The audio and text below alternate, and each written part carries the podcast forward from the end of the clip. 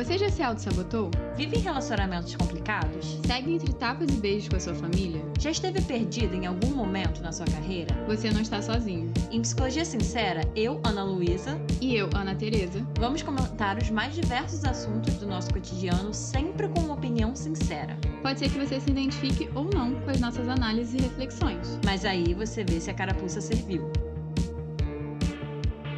E aí, gente, sejam bem-vindos a mais um episódio do Psicologia Sincera. Hoje a gente vai falar de um tema que, olha, gente, eu acho que é comum a absolutamente todo ser humano que habita esse planeta Terra, que é procrastinação. Esse é um tema que a gente já lançou no Instagram, vocês adoraram pelo visto. Acho que, de novo, tá todo mundo aí querendo ouvir um pouco sobre isso, todo mundo sofrendo aí desse mal da procrastinação. Mas na verdade o episódio eu acho que vai ser bem interessante porque a gente vai trazer algumas reflexões e provocações, como a gente adora fazer, sobre procrastinação, assim como algumas dicas, né, dentro da questão da procrastinação, dentro da nossa vida e do nosso dia a dia. E eu concordo muito com a Ana Luísa, assim, que é uma coisa que todo mundo sente. Eu mesma me vejo procrastinando em, em muitas coisas, assim, da minha vida. E pro episódio de hoje, a gente estudou, obviamente, a gente não tá falando isso tudo aqui de boca pra fora. E eu trouxe cinco passos em específico que a gente pode desenvolver para tentar diminuir a procrastinação. Isso quer dizer que você nunca mais vai procrastinar na sua vida? Não, tá, gente? Não vamos de 8 a 80, não é procrastinar ou não procrastinar, mas é a gente entender certas coisas que a gente vai trazer aqui no episódio. Então, um dos primeiros problemas, né, entre pessoas que procrastinam normalmente, é que elas têm dificuldades em serem realistas às próprias agendas, ao tempo que elas reservam para fazer as coisas. As pessoas têm a tendência, né, a, marcar compromissos demais, e aí acabam procrastinando e subestimam o quanto as coisas podem durar. Uhum. Então, assim, muitas vezes você acha que, ah, em uma hora eu resolvo. Aquilo ali demorou três horas. E, gente, isso vai ter um custo. E além de ter expectativa, né, que as coisas vão acontecer sempre de forma tranquila e o mais eficaz possível. Cara, assim, eu acho que isso é o que agora, pelo menos, eu cheguei já num equilíbrio legal na minha rotina, mas acho que isso foi o que mais me frustrou e eu acabava procrastinando por conta disso, né? Eu não tinha noção realmente do quanto que as atividades iam durar. E quando, por exemplo, tinha algum imprevisto, porque eu acho que isso tá muito ligado à procrastinação, questão de limite também à frustração, né? Porque quando alguma coisinha, uma coisinha dá errado na semana, e gente, às vezes dá, a gente tem imprevistos, isso faz parte da vida. Então, essa expectativa, né, de que vai tudo sempre ocorrer da forma que a gente planejou e de uma forma certinha e tranquila, acaba prejudicando muito, né? Ter essa expectativa muito alta, porque a partir do momento que isso é quebrado, aí parece que, de novo, vai do 80 pro 8 e do 8 pro 80, né? Aí a gente procrastina, procrastina e aí vira aquela bola de neve. É, eu também já, já me peguei assim, entrando nesse equilíbrio, mas volta e meia eu tenho que ficar retomando esses cinco pontos que a gente vai trazer aqui hoje, porque eu subestimo, né? Acaba que muitas vezes a gente quer abraçar o mundo, a gente quer fazer tudo, e não tem como fazer tudo. Eu acho que também entra um pouco da gente entender as nossas limitações, entender que o nosso corpo tem limitações, o nosso psicológico tem limitações. Exatamente. Inclusive, você falou que muito do motivo das pessoas procrastinarem é porque elas têm dificuldade de ser realistas com as agendas, né? Eu diria que mais. Eu acho que tem dificuldade de ser realistas quanto a si mesmos e tudo isso, assim. E a sua capacidade física, a sua capacidade psicológica, a sua capacidade emocional. Acho que isso tudo, acho que acaba entrando numa idealização e numa expectativa muito grande de tudo, porque não é só não ser realista quanto a agenda, é não ser realista quanto a si mesmo, né? De achar que é a Mulher Maravilha ou o Super-Homem e de, você falou o termo perfeito, de abraçar o mundo. E aí que a gente vai entrar naquelas provocações que a gente falou que a gente vai trazer daqui a pouco, né? De tá, a gente tá falando de procrastinação, mas depois a gente vai entrar especificamente o que, que é essa procrastinação. Porque às vezes a gente acha que tá procrastinando, mas a gente só tá descansando, né? É, e por que a gente precisa ser Mulher Maravilha ou Super-Homem? Uhum. Também entra essa questão, né? Essa pressão é sua ou essa pressão é de que as pessoas querem que você faça ou da quantidade de coisas que você acha que as pessoas querem que você dê conta? Também tem esse detalhe. até da própria sociedade, né? Porque também acho que procrastinação, eu acho que é um tema tão comum, porque hoje em dia a gente está cada vez mais sendo instigado nessa sociedade de uma hiperprodutividade, né? Então, ao mesmo tempo que me parece que tem esse extremo da hiperprodutividade, faz sentido que as pessoas se cobrem muito e tenham essa expectativa de hiperprodutividade. Só que aí, quando vai sair desse lugar, pode acabar indo pro outro extremo, né? Que é a procrastinação, talvez intensa, de uma forma assim, realmente pouco equilibrada, digamos assim, né? Até de um adoecimento mental, né? Que a gente sabe que exageros não fazem bem. Com certeza, de ambos os lados. Para a gente especificar aqui melhor, né, dar uma orientação melhor para os ouvintes, eu trouxe o autor, que é um, ele é um terapeuta cognitivo comportamental, que é o Robert Leahy, que ele segue, ele sugere, né, na verdade, para a gente seguir cinco passos para a gente assumir o controle do nosso tempo. Normalmente nesse livro, né, que eu usei como base, ele fala que são pessoas assim que estão sentindo que o tempo está escorrendo pela mão delas, que elas não estão dando conta, e aí ele sugere esses cinco passos que a gente vai falar aqui sobre cada um. Até isso de da questão do tempo, né, de o tempo estar tá escorrendo pelas mãos. Vou trazer esse dado porque me parece que nossos ouvintes adoram os episódios de ansiedade, são pessoas ansiosas, né? Eu acho que uma boa forma de descrever a ansiedade, pelo menos como eu sinto ansiedade, eu tenho o sentimento que eu tô sempre correndo contra o tempo quando eu tô ansiosa. Que nenhum tempo do mundo é suficiente para as coisas que eu preciso fazer. Assim, hoje em dia eu tô até com mais coisas para fazer, mas na época que eu tava com esse sentimento que eu compartilhei agora, eu não tinha nem metade das coisas que eu tinha para fazer agora. Mas é muito interessante como realmente tem muito do nosso subjetivo, né? De como a gente tá vendo e como a gente tá enxergando realmente todo esse nosso contexto. Então acho muito interessante também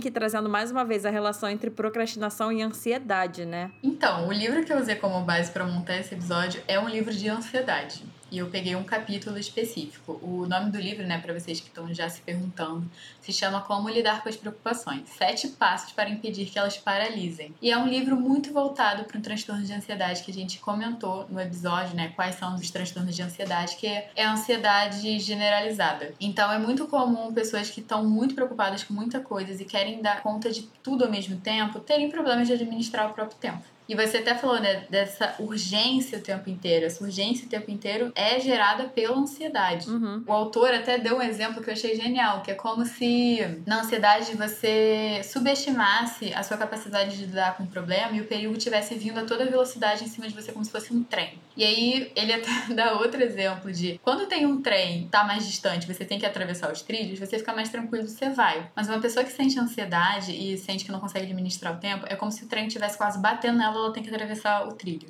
Essa é a sensação de quem tá o tempo inteiro preocupado, de quem tá o tempo inteiro procrastinando e sente que não tá dando conta.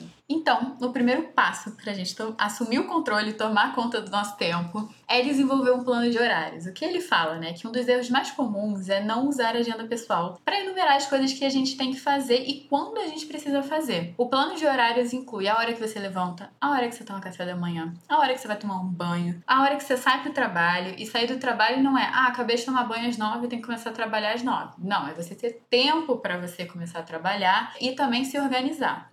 Gente, eu tô aqui rindo porque eu demorei tanto tempo para entender que tomar banho leva tempo.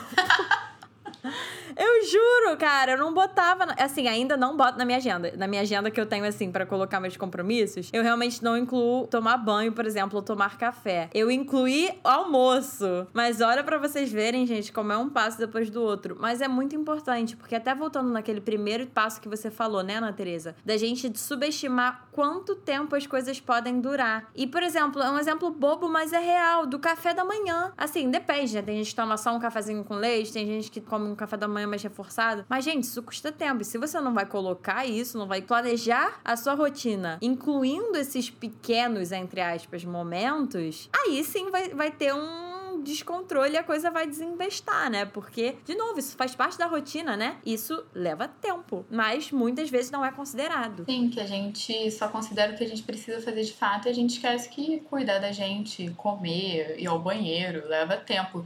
Gente, eu não tô falando isso como uma crítica que você tem que tirar essas coisas da sua vida, mas só para saber que na hora de se organizar, essas coisas existem, essas coisas têm que ser levadas em consideração. Exatamente. E falando em levar em consideração, acho que a maior parte das coisas que a gente coloca na nossa agenda, assim, concretamente, seja no Google Agenda, seja numa agenda física, o que for num planner, a gente, no geral, só vai colocar coisa de trabalho, né? De trabalho, no máximo, alguma coisa de estudo. E fala pra gente, Ana Tereza, descanso a gente coloca na agenda? Ou melhor, deveria colocar na agenda? Então, com certeza. A gente tem que colocar na agenda. A gente tem que ter tempo na agenda para relaxar. A gente tem que ter tempo na agenda para se exercitar. Nem que seja assim, três vezes por semana, uma vez por semana, 20 minutos ao dia. A gente tem que ter tempo para passar com a nossa esposa, com nossos filhos, com os nossos pais. E a gente tem que ter tempo para assistir série, para assistir televisão. Tudo isso também consome tempo, gente, e isso tudo não é descartável. E sempre que depois você planejar tudo isso, né, listar tudo isso que você tem que fazer, botar todos esses horários, chegar no final do dia e você ainda se sentir sobrecarregado, que é muito importante você planejar uma rotina e ir sentindo se ela funciona para você ou não. Não adianta nada você ter a rotina da Mulher Maravilha e você se sentir destruído no final do dia. Então é sempre importante a rotina estar tá sempre sendo ajustada. Então toda vez que você sentir que não tá dando conta, olha para sua rotina e aí comece a examinar, tá? Tá tudo aqui, eu tô colocando tudo que é essencial. Mas tem alguma atividade extra que tá consumindo meu tempo? Porque é comum que a principal perda de tempo das pessoas seja com celular. Ah, eu tô aqui com tudo planejado e tudo mais, e tá, mas aí sem querer escorreguei no TikTok e fiquei duas horas. Gente, isso tem que ser contabilizado. Sim, exatamente. E eu acho que é interessante, até disso tudo que a gente tá falando, é até a questão do planejamento e da consciência do que você tá fazendo. Porque, por exemplo, se dentro dessa sua rotina que a gente tá falando de planejar, é importante colocar, por exemplo, um momento de descanso. Às vezes o seu momento de descanso depois do almoço, naquela meia horinha ou uma horinha depois do almoço, vai ser no TikTok. E tudo bem. Porque você tá tendo consciência disso e você vai estar tá planejando isso dentro da sua rotina. Outra coisa é, você tá com seu dia tudo todo bonitinho, você colocou já os momentos de descanso, mas por algum motivo não estava incluído você ficar uma hora e meia no Instagram. E quando você vê, você ficou uma hora e meia no Instagram quando você poderia ter tirado um, um cochilo, ou lido, ou enfim, feito também alguma coisa de trabalho. Acho que a questão aí é a gente também ter mais consciência do que, que a gente está fazendo, do que, que a gente está colocando ou não tá colocando. Eu achei isso perfeito, da consciência. Porque tá tudo bem você gastar tempo, duas horas no TikTok, duas horas no Instagram. Mas você tem que ter noção que isso tá planejado ou que isso tá te tomando tempo. Não adianta nada você falar isso como se fosse, ah, tirei um tempinho para respirar porque isso não é um tempinho para respirar. Então é importante assim você entender que vão ter certas coisas que vão ser prioridade. Então o Robert ele até sugere, né, que ele traz o exemplo de um paciente no livro dele de, olha, você trabalha três horas, gasta 15 minutos na internet, já que ficar na internet é importante para você, como uma forma assim de negociar e você ter mais controle do seu tempo. Exatamente. E aí que entra a primeira provocação assim que eu queria fazer para vocês ouvintes, né? Sobre essa questão da procrastinação. A gente vai falar da procrastinação de várias formas aqui, né? Porque realmente ela pode ter várias funções, assim. Às vezes, realmente, a gente tá procrastinando e a gente tá só no sentido mais negativo em relação à procrastinação, como esse exemplo de, ah, duas horas no TikTok sem nem ter consciência, sem nem perceber quando a gente poderia ou gostaria até de estar fazendo outras coisas. Aí que eu acho uma procrastinação mais raiz, digamos assim. Mas a provocação que eu queria fazer relacionada à questão do descanso é o fato da procrastinação poder ser saudável para uma pessoa, por exemplo, que não descansa. Às vezes a pessoa tá descansando e acha que tá procrastinando. E aí é o ponto, porque quando a gente escuta a palavra procrastinação, a gente necessariamente já vai pensar numa coisa negativa. Mas se a gente olhar com calma e com atenção a função dessa procrastinação, quando ela acontece e o sentido dela, a gente vai entender melhor para que sentido essa procrastinação tá indo. Pro positivo, entre muitas aspas, esse positivo, né? Ou pro negativo também, entre muitas aspas. Um parênteses, eu e Natureza, a gente gosta de sempre problematizar essa questão do que, que é positivo, o que, que é negativo, né, natureza? Isso que você falou bate muito naquela questão, né, de ter gente que achar lazer procrastinação, que acha lazer perda de tempo, que na verdade não é. Um exemplo muito comum, assim, que eu sempre dou uma metáfora muito comum, é que até a internet, quando tá ruim, a gente tira da tomada para funcionar melhor. Então, por que você não pode sair da tomada? Exatamente. E aí que eu acho interessante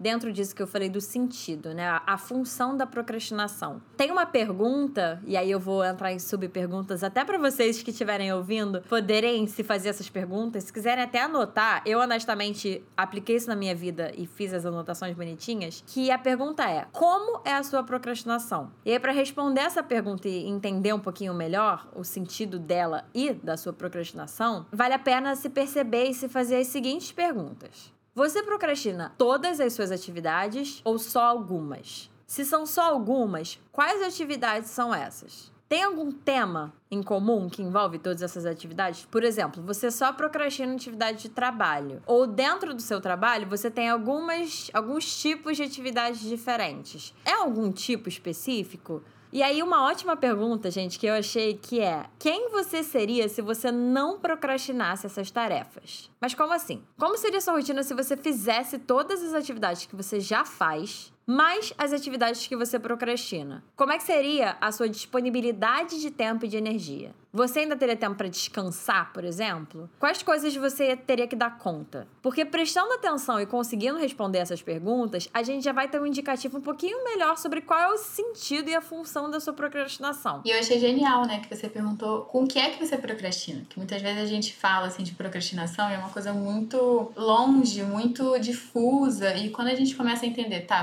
procrastino com isso por causa disso, a gente começa a ter mais controle até do que a gente quer fazer. Porque a gente sempre fala procrastinação em relação ao trabalho, mas por que a gente não procrastina para sair com os nossos amigos? Por que a gente não procrastina para comer aquele bolo que tá na cozinha? Por que a gente não procrastina para assistir a série? Então eu acho que são perguntas válidas, porque não é procrastinação da vida inteira, assim, essa procrastinação ela tá sendo direcionada a alguma coisa que você precisa entender o que que é. Exatamente. E eu até fico pensando, por exemplo, sei lá, digamos uma pessoa na faculdade. Cara, tem um ritmo ótimo com todas as matérias, menos com uma específica. Quando tem um tema ou alguma coisa específica ali da procrastinação, aí que eu acho que tem. Assim, o céu é o limite dentro do que poderia ser explorado, né? Mas por isso que eu acho legal essa coisa do sentido da procrastinação. Porque quando a gente sai do subjetivo abstrato e vai pro concreto de, tá, quais atividades você tá procrastinando? Dá um norte ótimo, assim, para entender o que que é, né? O que que é essa procrastinação que a gente tá falando. E aí, até assim, um exemplo, né, respondendo essas perguntas que eu falei, é assim: se é só quando você procrastina que você para pra descansar, isso não é procrastinação. Isso é saúde.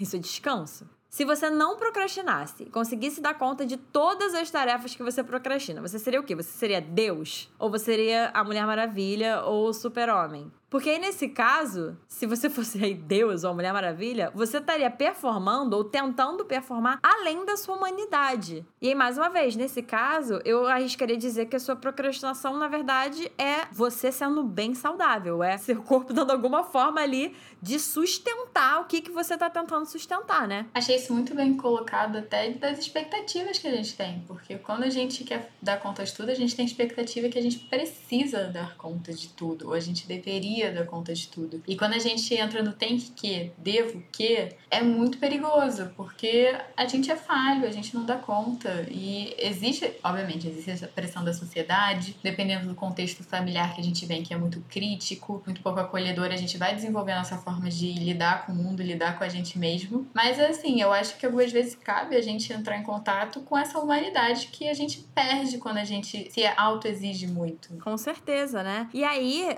Tô falando isso da questão da saúde, e isso é muito importante. Até fizeram uma pergunta pra gente, depois a gente vai falar um pouco melhor. Mas se tem alguma coisa positiva na procrastinação, e eu acho que se a gente começar a entrar nessa questão mais específica do sentido da procrastinação, a gente pode ver tanto o lado mais positivo, como esse que eu tô falando, né? Que eu chamaria, na verdade, de saudável ou funcional, ou também um lado negativo ou não funcional que existe mesmo. E aí, como é que seria, né, assim, essas respostas dentro das perguntas que eu falei? Que é o outro lado, que é quando a sua procrastinação, por exemplo, evita com que você faça exatamente o que você precisa fazer, por exemplo, para crescer, seja pessoalmente ou profissionalmente, né? Sem que você se cobre ou dê conta além da sua capacidade, da sua disponibilidade. Aí que a gente consegue ter um norte maior, né? De assim, não, eu tô com bastante tempo livre, realmente. As coisas que eu precisaria fazer e tô procrastinando não são coisas que eu me sobrecarregar mas mesmo assim eu tô procrastinando. Aí eu acho que a gente já levanta um, uma bandeirinha vermelha, assim, para explorar, né? Porque quando a sua procrastinação vira mais essa evitação ou a sua forma de não lidar com adversidades ou com responsabilidades, ou sua procrastinação é sua forma de ficar na zona de conforto. Nesse caso, eu arriscaria dizer que a sua procrastinação é autossabotagem. A gente vai fazer um episódio só sobre isso, tá, gente? Mas eu já vou deixar essa provocação aqui. Porque é isso. Eu acho que existem muitos sentidos dentro da procrastinação. Existe sim um lado de que a gente se sobrecarrega muito. Mas eu acho que a gente tem que olhar sempre de uma forma bem atenta, assim, de qual é o contexto dessa procrastinação. Porque se é dentro desse contexto que eu tô falando agora, de que você não tá se cobrando além da sua capacidade, da sua disponibilidade, que mesmo assim você tá nessa procrastinação, Aí eu acho que entra nisso que eu falei, né? Pode ser evitação, pode ser uma forma de não lidar com responsabilidade, pode ser uma forma de ficar na zona de conforto. Aí tem que ficar atento, né, gente? Porque Terapia. Com certeza, terapia sempre. Que a procrastinação, ela tá muito ligada à ansiedade, porque muitas vezes a gente começa a se sentir desconfortável com uma certa atividade que a gente precisa fazer, que a gente começa a achar que a gente não dá conta, que a gente é um fracasso, que nada vai dar certo. E é muito desconfortável pensar essas coisas, é muito desconfortável a gente sentir ansiedade por conta dessas coisas, da gente já prever que a gente fracassou antes mesmo da gente começar. E a gente procrastina. Por quê? Porque a gente não quer se sentir assim. Então a gente ao entrar em contato com essa tarefa, a gente vai ter que entrar em contato com tudo isso que eu falei para vocês. Então, cabe você ter essa consciência de que muitas vezes não é só a tarefa, não é simplesmente você pegar e escrever um e-mail, não é simplesmente você pegar e escrever uma tese. É você ter que lidar com o que aquilo significa para você. E algumas vezes a sua tese de mestrado pode significar o seu sucesso profissional. E você não ser capaz de fazer aquilo é algo muito desconfortável que você vai querer procrastinar. Então é sempre entender essa tarefa que você está procrastinando, o que, que ela significa para você, o que, ela representa, porque você não está evitando a tarefa, você está evitando o que, ela representa para você. Perfeito. Ana Teresa maravilhosa. E eu acho que é isso, assim, a moral da história dessa parte que a gente tá falando agora é: tudo tem um contexto, né? Um sentido e uma função. Até a procrastinação. Mas então, bora aí por esse segundo passo. Então, depois de você listar tudo que você precisa fazer, você entender o que é descanso, o que não é descanso, o que é trabalho, o peso que as coisas têm, é interessante depois de você listar tudo, entender se você tem tempo suficiente para fazer tudo isso que você está listando. Porque não adianta você ter 20 coisas para fazer e você só ter tempo para fazer 5. Então, esse segundo passo, normalmente você entender quais são as tarefas que você subestima a duração, quais não são as tarefas, assim, quais são as tarefas que você tem uma certa ilusão também, que assim, ah, nunca fiz, vou fazer pela primeira vez, vai sair tudo certinho, vai sair tudo redondinho, e aí sem problema. Você tem que algumas vezes dar tempo para algumas tarefas para problemas inesperados, que podem acontecer, gente. Então, as tarefas têm que ser feitas com um certo período de tempo mais folgado. E outra parte também da subestimação é que algumas pessoas dedicam mais tempo do que necessário. Então, por exemplo, você sabe que essa tarefa vai durar X tempo, mesmo estando larguinho, só que a gente vai entrar agora no perfeccionismo. Tem gente que é muito perfeccionista. Então, por mais que você saiba que a tarefa vai durar tal tempo, você deixou tempo a mais, se você quer levar tudo aos mínimos detalhes, gente, aí você vai precisar de mais tempo. E aí que entra. Até que ponto vale a pena você dar mais tempo para uma coisa para ela ficar perfeita em vez de feita, né? Tem essa questão. Então, a primeira coisa que a gente tem que fazer é reconhecer que primeiro, né, ter consciência que muitas vezes quando a gente procrastina, a gente está continuamente subestimando o tempo necessário para fazer um trajeto até um lugar, para fazer um projeto, para fazer essas coisas. E segundo, a gente também tem que começar a trabalhar a priorização das coisas que realmente são importantes no tempo disponível que você tem. Porque a gente está falando aqui muitas pessoas querem agarrar o mundo. E a gente não tem como agarrar o mundo. Então a gente tem que entender o que é prioridade e o que não é. Com certeza. É, eu adoro isso de priorizar, né? Porque a Gestalt terapia trabalha muito com hierarquia de necessidades, né? E entra um pouco nisso de hierarquia até de prioridades também, né? Da gente poder fazer isso, estabelecer bonitinho e ter clareza. Eu acho que a maior parte do episódio eu vou bater nessa tecla da gente ter consciência e clareza das coisas. A gente ter clareza do que, que a gente prioriza, o que, que a gente precisa priorizar. Até pra gente entender se as coisas que a gente tá fazendo, as coisas que a gente tá procrastinando ou não, estão dentro do que a gente realmente quer, o que a gente realmente deseja, né? Porque sem essa clareza, por exemplo, de quantas atividades a gente tá fazendo, para que que a gente tá fazendo essas atividades e todo esse contexto, a gente fica um pouco nesse automático, sem talvez saber se a gente realmente, assim, essas coisas fazem sentido dentro do que a gente quer, né? Eu sei que isso entra, gente, numa visão muito ampla, assim, de ai, sentido da vida, propósito, o que a pessoa quer. Mas isso entra na nossa rotina do dia a dia, né? Até porque a gente vai ter mais ou menos disposição, muito provavelmente, para as coisas que fazem mais ou menos sentido com o que a gente quer para nossa vida. Nossa, totalmente. Isso com certeza, assim, o seu sentido de vida vai estar conectado com a vida que você leva no dia a dia, gente. O sentido de vida ele não é aquela coisa ali que a gente alcança algum dia. E eu, eu trouxe até, né, uma frase de um livro que eu li numa época da minha vida que, assim, caiu que nem uma luva. Tem aqueles livros que a gente lê. E meio que, assim, pro momento de vida que a gente tá, faz totalmente sentido. E o livro é a única coisa, do Gary Keller, que, para mim, sempre minha prioridade de tempo foi o trabalho. Eu acho que eu e a Ana Luísa, a gente tem conversado muito sobre isso com o podcast crescendo, de acabar que o podcast ocupa muito espaço, assim, na nossa agenda para fazer melhor conteúdo para vocês. E aí eu vi uma frase nesse livro que, para mim, assim, foi muito importante para mim, me chocou de uma certa forma. Que ele fala que o trabalho é uma bola de borracha. Se você soltar, ele vai se recuperar. As outras quatro bolas, a família, a saúde, os amigos, a integridade, são feitas de vidro. Se você derrubar uma delas, a bola será arranhada, cortada ou talvez até quebrada. Quando eu vi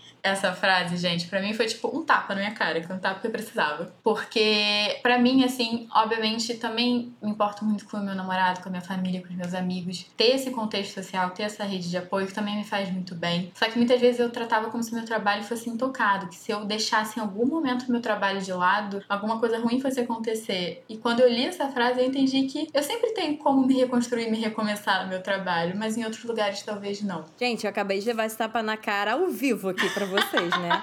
A Ana Teresa fez o favor de nem me avisar com antecedência que eu falar essa frase, realmente. Mas faz muito sentido. Então é uma frase meio para questionar, porque tudo isso que a Ana Luísa falou de propósito de vida e tudo mais, por mais que seja um episódio que seria um conceito prático de como organizar a nossa rotina, os nossos horários, é importante a gente fazer esses questionamentos mais profundos, porque pra gente ter uma vida, um dia a dia mais leve e mais feliz e mais saudável, a gente precisa estar conectado com coisas maiores. Com certeza. E aí, depois, né, que a gente planeja tudo isso, dá tempo suficiente para si mesmo e começando mais cedo as nossas tarefas, tentando concluí-las antes do prazo final para não ficar naquela correria, dar mais tempo para si mesmo também é parte da necessidade de aceitar as limitações e reconhecer que nós não somos capazes de concluir tudo no mais alto nível e no menor prazo. Então vai, isso assim, vai bater sempre no que a gente está trazendo no episódio de você não precisa ser o super-homem, você não precisa ser a Mulher Maravilha e você não precisa fazer as coisas perfeitas para você poder entregar para finalizar uma tarefa.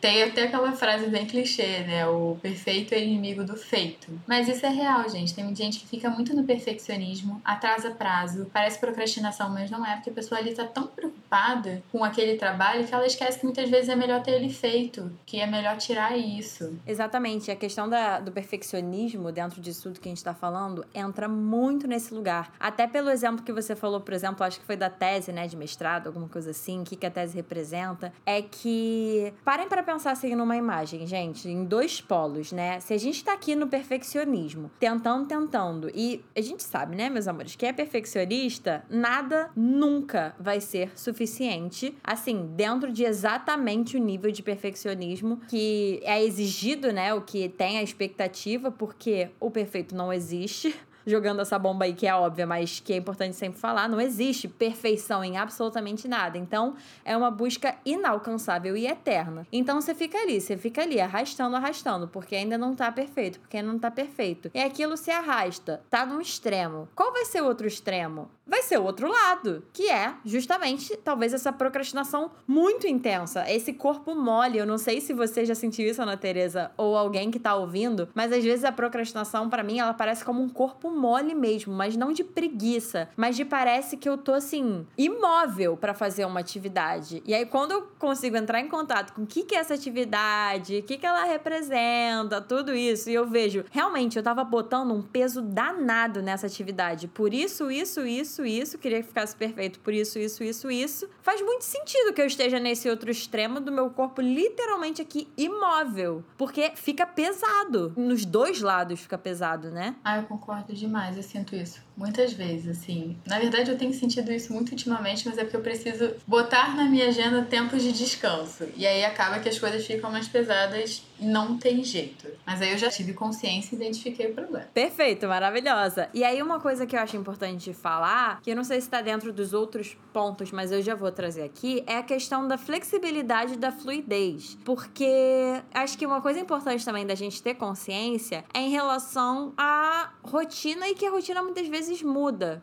E eu sei que isso depende muito, gente, do contexto de vida e de trabalho de cada um. Então, provavelmente, quem é CLT vai ter uma rotina de trabalho muito mais certinha no sentido de, assim, estruturada do que uma pessoa, por exemplo, autônoma, né? Eu e Ana Tereza, a gente é psicóloga, então a nossa agenda tá sempre mudando, porque, mal ou bem, nosso trabalho aí é, depende da gente, é outro estilo de trabalho. Mas, uma coisa interessante a gente sempre tem em mente essa questão da flexibilidade e dessa fluidez em relação à rotina, né? Então, por exemplo, a Ana Tereza falou, agora ela tá nesse momento, né? Porque é isso, a Ana Tereza nesse meio tempo, com rotina de profissional liberal, né? Autônoma, é isso, ela tá ali, ela consegue pegar mais paciente ou não, entra no grupo de estudo aqui, é muito mais fluido do que uma pessoa CLT. Mas é aqui que ela tem que ter consciência, o que, que a gente tem que ter consciência no geral, né? O que, que a gente tá colocando, o que, que a gente tá tirando. Às vezes a gente vai precisar, em vários momentos, reestruturar um pouquinho.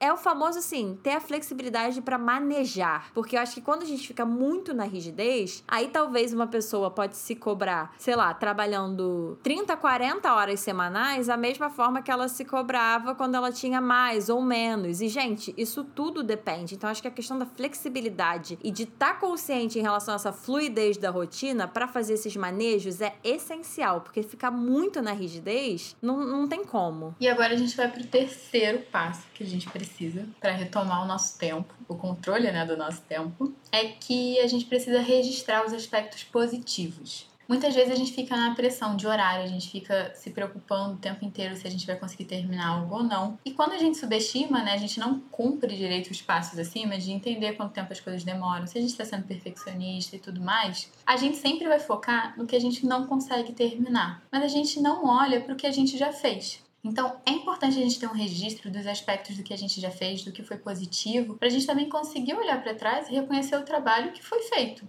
Não só reconhecer o trabalho que faltou, mas também reconhecer que a gente não está algumas vezes olhando para cima, pro teto, sem fazer nada. A gente está fazendo um bando de coisas, a gente só não está conseguindo dar conta de fazer tudo. Então, é importante ter uma lista diária de atividades concluídas para você examinar essa lista todo dia, com o objetivo de dar mais crédito para você mesmo pelas suas realizações. E isso é uma coisa muito importante. Eu vou ser muito honesta, assim, crua aqui, que por muito tempo, e às vezes eu ainda questiono essa questão do checklist, né, da listinha, porque eu fico pensando, putz, cara, mas e num dia que eu ou qualquer pessoa não conseguir realizar aquelas tarefas do checklist, né? Será que aquela lista não vai ser mais um motivo para se sentir mal? Aí eu tô falando aqui, tô projetando em vocês, mas eu tô falando de mim, gente. Mas não sei assim, porque na verdade eu acho que não é só a lista, né? Eu acho que realmente tudo isso que a gente tá falando tem a ver com com estabelecer uma relação mais humana consigo mesma, né? Assim, de mais. Até falando de compaixão. Como a Maria Amélia falou no episódio Porque eu Devo Ser Gentil Comigo Mesma, né?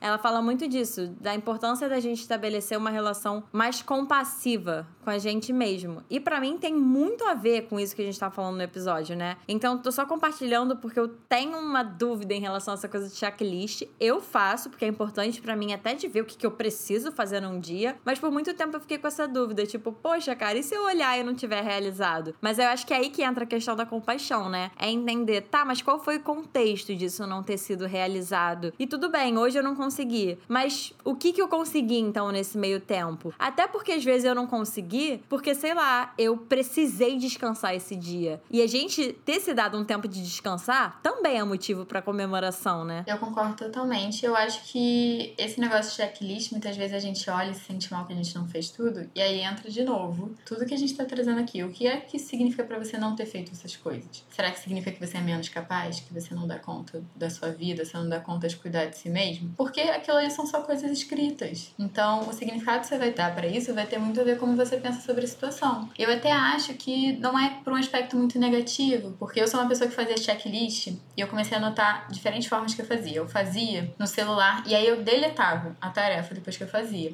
Só que no final do dia eu não tinha noção do quanto eu tinha feito. E aí o que, que eu comecei a fazer? Eu comecei a usar um aplicativo do qual dava check, as atividades ficavam arquivadas, mas eu ainda conseguia ver o que eu tinha feito no final do dia. Então acaba que muitas vezes eu termino meu dia, né, sentindo que, cara, não tô dando conta, não fiz tudo que eu precisava fazer. E aí eu abro tudo que eu já fiz. E aí eu falo, não, eu fiz bastante coisa. E muitas vezes, a grande maioria das vezes, pra falar a verdade, eu vou ver que na verdade eu fiz um bando de coisa. Eu não fiz tudo que eu queria. Mas aí é que entra. Eu tô tendo expectativas realísticas de quantas tarefas vão durar. É isso, maravilhosa. É exatamente esse o ponto, né? Acho que então é registrar os aspectos positivos e, de novo, eu acho importante registrar num geral o que, que a gente tá fazendo. Porque eu já ouvi isso também de uma cliente, que ela disse que se sentia muito cansada, muito cansada, muito cansada, mas ela tinha na cabeça dela que ela não fazia muita coisa.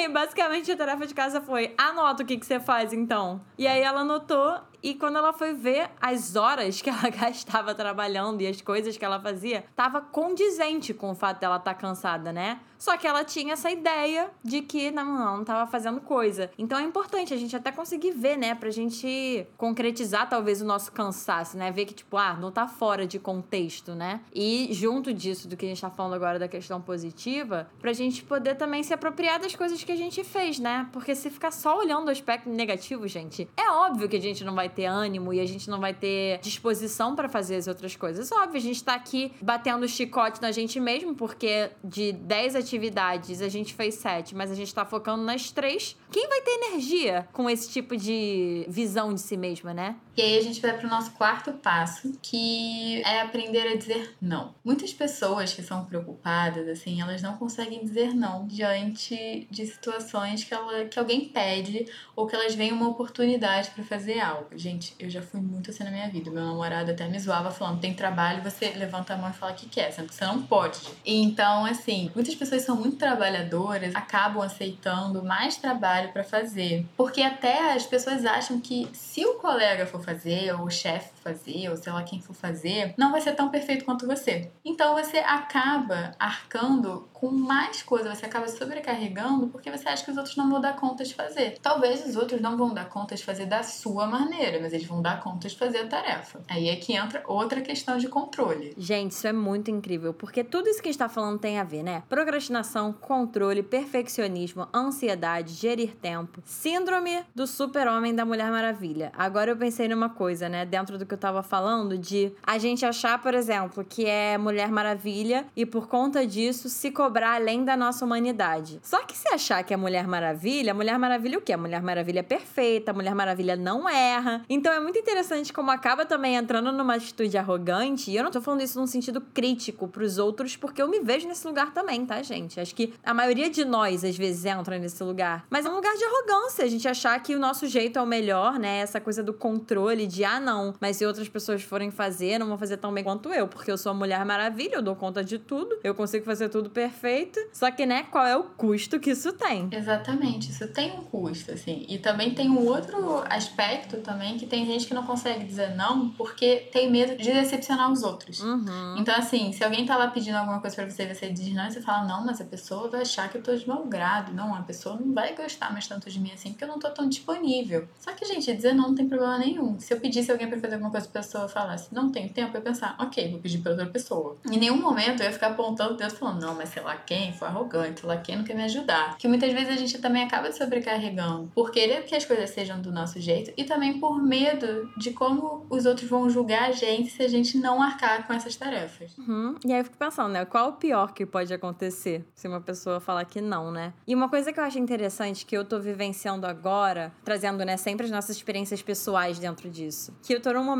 realmente em que eu tô trabalhando a beça, né? E que, às vezes, até nos finais de semana, mas, né, tô sempre atenta, tô sempre consciente, assim, porque se eu vou trabalhar num sábado, então eu vou ver se tem algum jeito de dar uma aliviada em algum algum dia durante a semana ou em pequenos momentos dos dias durante a semana. Mas uma coisa que eu tô me dando conta em relação a isso de aprender a dizer não é até para situações sociais de amigos. Não no sentido de negligenciar minha vida social, não, tá, gente? Porque eu tô muito atenta a isso. Mas assim, sei lá, às vezes, dois casais de amigos diferentes me chamam para fazer a mesma, assim, um programa no mesmo final de semana. E não sei vocês, mas eu gasto energia socializando. Nossa, eu também. Às vezes eu.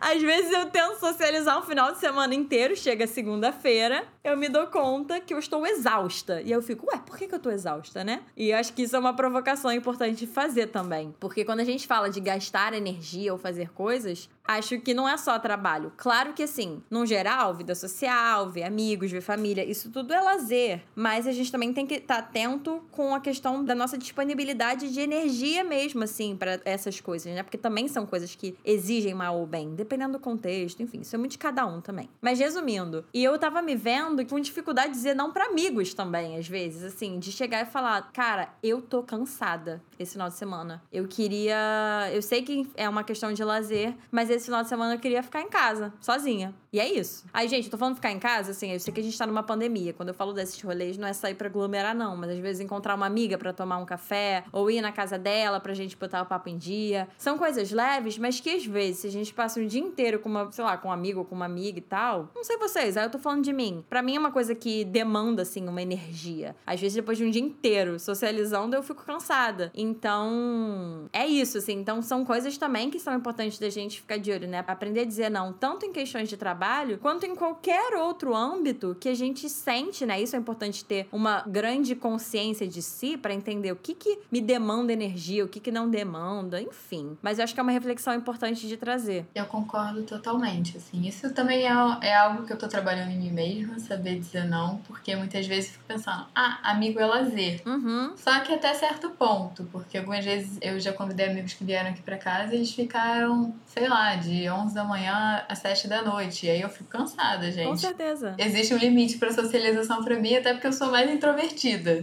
E agora a gente vai para o nosso quinto e último passo para retomar o controle do tempo, que é aprender a usar o tempo de outra pessoa. Então, outra maneira que a gente pode usar procrastinar menos para ter mais tempo para fazer as nossas coisas é a gente delegar o nosso trabalho para outras pessoas. E, gente, eu tô falando de uma posição de uma pessoa que tem muita dificuldade de fazer isso. E, assim, é, eu, é uma tentativa diária de tentar delegar coisa para os outros e, assim, realmente confiar. Porque algumas vezes a gente delega e a gente ainda fica meio que fazendo junto com a pessoa. Não, a gente é delegar mesmo. Então, inicialmente, assim, muitas vezes para pessoas que não estão acostumadas acostumados que nem eu, pode ser muito difícil acreditar que os colegas e os funcionários podem fazer as coisas boas e assim de um jeito melhor que você. Que a gente acaba que fica muito preso no nosso jeito de fazer as coisas. Então, assim, depois que você vai experimentando delegar as tarefas, você vai ver que existe muito benefício, porque acaba que sobra mais tempo para você realizar as suas próprias tarefas, mais tempo para você relaxar e até reduz o seu estresse, porque você não fica mais estressando por pormenores de cada coisa. Se alguma coisa tá errada, você vai ver mais o, o geral dela em vez de em pequenos detalhezinhos do que tá errado quando você delega. Com certeza. Eu acho que muito do que a gente tá falando é realmente abrir mão de controle da vida, né, cara? Realmente tudo aqui tem muito a ver com controle, de entender limitação, porque parte de você também não querer delegar para as pessoas é você não entender que você tem uma limitação. Você tem uma limitação de tempo, você tem uma limitação de tarefas, você pode fazer ao mesmo tempo. Então, é tudo sobre abrir mão das coisas, aceitar que vai ter coisas que você vai conseguir fazer, outras coisas que você não vai conseguir fazer, e que isso aqui são dicas para você parar de procrastinar. Isso quer dizer que você usando todas essas dicas você vai parar 100% de procrastinar? Não. Mas é importante ter em mente que tudo isso que a gente está trazendo é para vocês saberem avaliar, porque muitas vezes a gente pensa na procrastinação e parece muito uma coisa assim, eu nem sei por onde começar a olhar para isso. Esse episódio é mais para a gente dar uma orientada de como começar a olhar para isso e como começar a questionar certas coisas. Exatamente, exatamente. É, me vem sempre essa imagem assim de, cara, se você olha para frente, você vê um mundo na sua frente que você tem que fazer, que você tem que dar conta, que você tem que controlar, que você tem que deixar tudo perfeito, é literalmente isso, né? Você vai ficar olhando séculos para esse mundo e não vai fazer. Para mim, a procrastinação é muito essa imagem. Se você olha para frente, tem um negócio enorme que você tá querendo dar conta, paralisa, né? Me vem essa coisa da paralisação. Faz sentido. Então, é realmente voltar uns passos atrás e ir olhando cada aspecto, né? Aí que a gente tá falando até da vida, do trabalho, enfim. E só mais uma coisa importante falar da questão da procrastinação. Pra, pro povo aí que tá ouvindo perfeccionista, muito crítico, não fiquem com expectativa de que depois desse episódio, ou em algum momento da vida de vocês, vocês vão parar de procrastinar 100%, porque isso ainda é tentar ser perfeito, tá, gente? Assim, é, quando a gente fala de procrastinar menos ou dicas para gerir melhor o tempo, é da gente poder chegar, assim, nesse equilíbrio, entendendo que às vezes a gente vai pro mais e pro menos. A rigidez, pelo menos menos ao meu ponto de vista e que está muito pautado na gestalt terapia, a rigidez para qualquer lado, quando está muito intensa, não é legal. Então, até uma busca constante para não procrastinar 100% já é uma coisa inalcançável e uma busca do perfeccionismo. E agora sobrou um tempinho para a gente responder algumas perguntas de vocês, que a gente abriu numa caixinha nos stories do Instagram, que a gente vai responder coisas que vocês mandaram sobre procrastinação. Eu acho que algumas a gente chegou a falar mais aprofundado aqui nesse episódio, mas eu acho que vale a pena, assim, honrar quem mandou as mensagens e a gente responder. Então, a primeira pergunta, ou a primeira coisa né, que as pessoas querem saber sobre procrastinação é dicas para ter ânimo e parar de procrastinar. Então, Ana Luísa, qual é a dica que você dá para essa ouvinte e seguidora? Olha, eu acho que a gente acabou já falando honestamente, no episódio todo, eu acho que parar de procrastinar entra no que eu acabei de falar, assim, de parar 100%. Mas eu acho que tem que ser muito realista, assim, sabe? Porque, assim, tá, dicas para ter ânimo. Aí a gente pode entrar num contexto muito mais aprofundado de o que, que você tá fazendo da sua vida, assim, qual é o contexto que você tá, que você não tá com ânimo. Você não tá com ânimo para fazer tudo, você não tá com ânimo para fazer nada, assim, ou são coisas específicas. E eu acho que dentro dessa questão do ânimo, aí tá entrando na minha interpretação, né? Eu teria que entender qual é a sua, o que, que você quer dizer com ânimo. Mas eu vejo o ânimo muito como questão de energia mesmo, assim, de ter disposição, né? E para mim entra a questão do realismo de você tá descansando. Eu acho que a minha primeira forma de entender, depois de ver a questão do ânimo, é entender a sua rotina, assim. Porque imaginando a rotina de uma pessoa que não descansa em nenhum momento, em que tá sempre se cobrando, e se tá descansando, tá se cobrando e se criticando por estar tá descansando e fica nesse ciclo eterno. Acho muito difícil que sobre energia de ânimo, né? Porque parece que a pessoa pode estar totalmente esgotada. Então, assim, eu não sei, eu não tenho uma dica tão simples para ter ânimo. Primeiro, eu até questionaria, assim, em relação a isso e entenderia qual é o contexto, né? Mas, honestamente, gente, eu acho que a dica é achar esses tempos de descanso, porque aí seu corpo vai estar mais equilibrado em relação até a disponibilidade de energia para fazer as coisas e provavelmente você vai ter mais ânimo ou energia ou disposição para fazer as coisas. Claro que dentro de um contexto também que eu acho importante da gente olhar de as coisas que você tá fazendo condizem com coisas que você gosta, que te dão prazer. Até em relação ao trabalho, tem coisas chatas de trabalho, mas assim, olhando num campo mais geral, de trabalho ou de estudo, tá de acordo com o que você quer para sua vida? Que aí eu acho que dentro desse contexto tem muito mais chance de você ter ânimo, aí agora falando no sentido de um tesão mesmo para fazer as coisas, do que você tá se forçando a fazer coisas que você que não fazem sentido com o que você quer para sua vida, né? E a próxima pergunta é: como a TCC e a Gestalt terapia veem a instalação de um novo hábito? Fala aí, Ana Teresa. A própria palavra já diz que é um hábito. Então você precisa estar tá lá frequentemente fazendo. Então, a terapia cognitivo comportamental entende que e até puxando um pouco para outra pergunta, né, da outra ouvinte, é que muitas vezes a gente não vai ter ânimo para fazer. E nessas horas é muito importante a gente ter em mente por que a gente está fazendo isso. Por que é importante a gente estar tá fazendo. Porque não adianta nada a gente querer instalar um novo hábito se aquilo ali não faz o menor sentido na nossa vida e com o que a gente quer fazer, de como a gente quer viver a nossa vida. Então eu acho que para você instalar um novo hábito, você tem que entender por que você quer aquilo na sua vida e entender que dias ruins vão acontecer, vai ter dias que você não vai estar afim. E isso não é um problema, porque você não precisa. A instalação de um novo hábito não precisa ser perfeito, né? Existem vários livros de autoajuda que falam instale um hábito em, sei lá, 40 dias, alguma coisa assim.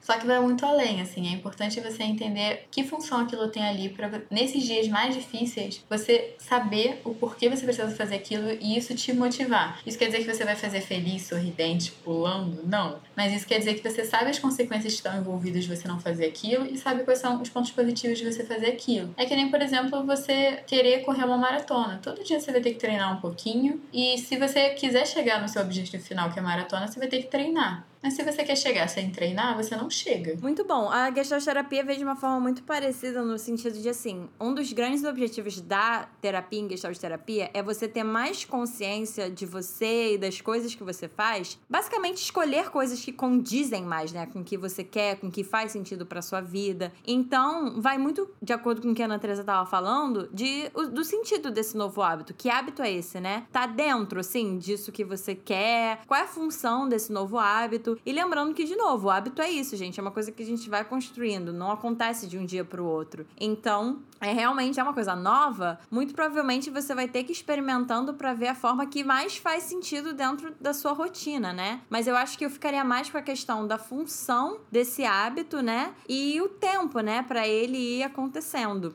E a próxima pergunta, gente, eu adorei essa. Por que quanto mais tempo disponível eu tenho, mais eu procrastino? Então, eu vou chutar que você tá evitando fazer essa tarefa por algum motivo, por tudo que a gente já falou aqui do que essa tarefa significa para você, que nem a tese de mestrado. Eu vou evitar fazer a tese de mestrado, quanto mais tempo eu tiver para evitar isso, eu vou evitar. E aí eu vou fazer as atividades mais prazerosas antes. Então, muitas vezes a procrastinação é isso, você dá prioridade para atividades que são mais prazerosas, que não vão te trazer desconforto. Então, quanto mais tempo disponível, mais tempo disponível você tem para fazer atividades prazerosas, para colocar umas coisas na frente e adiar aquilo. Então, eu iria por esse lado para entender como é que funciona esse seu funcionamento. Eu até pensei aqui na questão do tempo, porque quando a gente tem muito tempo, a gente tem muito tempo para pensar. E eu acho que a questão do tempo, assim, tem muitas coisas dentro disso, né? Inclusive isso que você falou, Ana que eu achei muito legal. Mas eu acho que a procrastinação, até voltando porque a gente já tinha falado, né, em relação à ansiedade e a relação que tem muitas vezes, é isso, né? Grande parte da ansiedade é a gente ficar na nossa cabeça imaginando e catastrofizando e, enfim, nesse pensamento muito acelerado, né? Então, a acho que às vezes, até quando a gente não tem tanta consciência desses pensamentos, acaba se deixando levar, acho que mais tempo disponível acaba sendo um inimigo, assim, em relação a isso, né? Porque é mais tempo para ficar pensando e, e, pensando obsessivamente, e aí fica ansioso, e aí procrastina e vira uma grande bola de neve, né?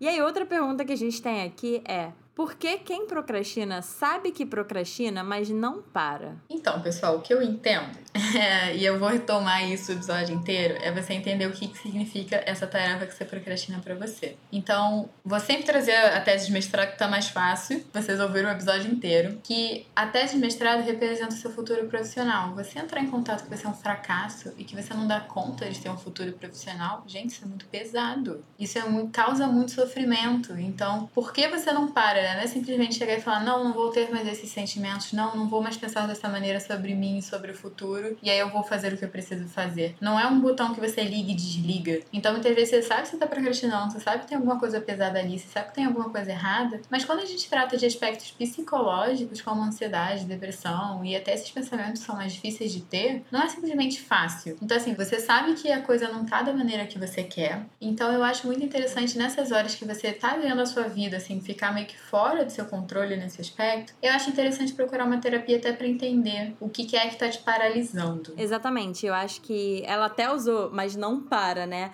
Enfim, pensei muito nessa questão da paralisação mesmo. E trazendo o olhar da Gestalt terapia, e que na verdade eu acho que acaba se atravessando com outras abordagens, né? Como a Ana Teresa fala muito, sempre entra na questão da função, né? E a Gestalt terapia tem uma visão do homem em que a gente tá sempre fazendo movimentos em busca de saúde, mas que acabam às vezes se tornando disfuncionais, né? Mas assim, no sentido de que a gente tá buscando às vezes se proteger de certa forma, sabe? A gente quer que aquilo nos ajude de alguma forma forma. Então eu acho que às vezes até essa questão da procrastinação, dentro do que a Ana Teresa estava falando, entra num lugar talvez de uma proteção, né? Uma proteção, porque talvez entrar em contato vai ser muito doloroso. Só que entra aí a questão, né, gente? Por quanto tempo a gente consegue ficar empurrando essas coisas com a barriga? Porque geralmente, assim, a procrastinação pode até acabar entrando como um sintoma, entre aspas, sabe? No sentido de estar tá denunciando alguma coisa, de ser uma consequência de alguma coisa. Mas, às vezes, se seguir nessa e continuar nessa evitação, né, pode acabar se transformando numa coisa maior até. Porque é isso, a conta sempre chega quando a gente tá falando de alguma coisa psicológica ou emocional.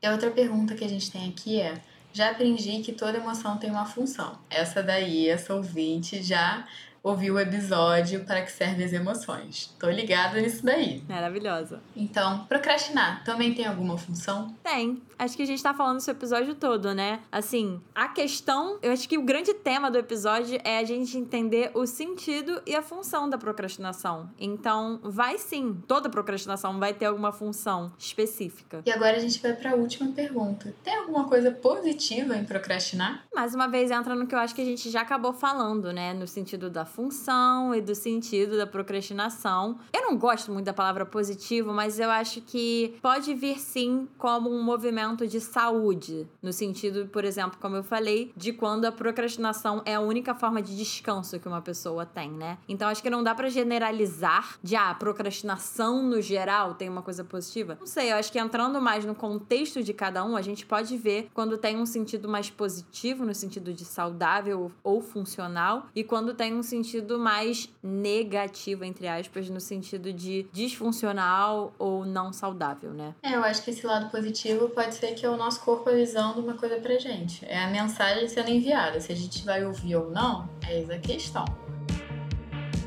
E é isso, pessoal. Esse foi o episódio de hoje. Espero que vocês tenham gostado. Se vocês quiserem comentar o que vocês acharam, se vocês gostaram desses cinco passos, se vocês gostaram das reflexões que a gente fez, vão lá no nosso Instagram, arroba podcast Psicologia Sincera. Lá sempre tem uma capinha referente ao episódio. Você pode comentar especificamente lá. Pode mandar direct pra gente, a gente sempre adora ouvir o feedback de vocês.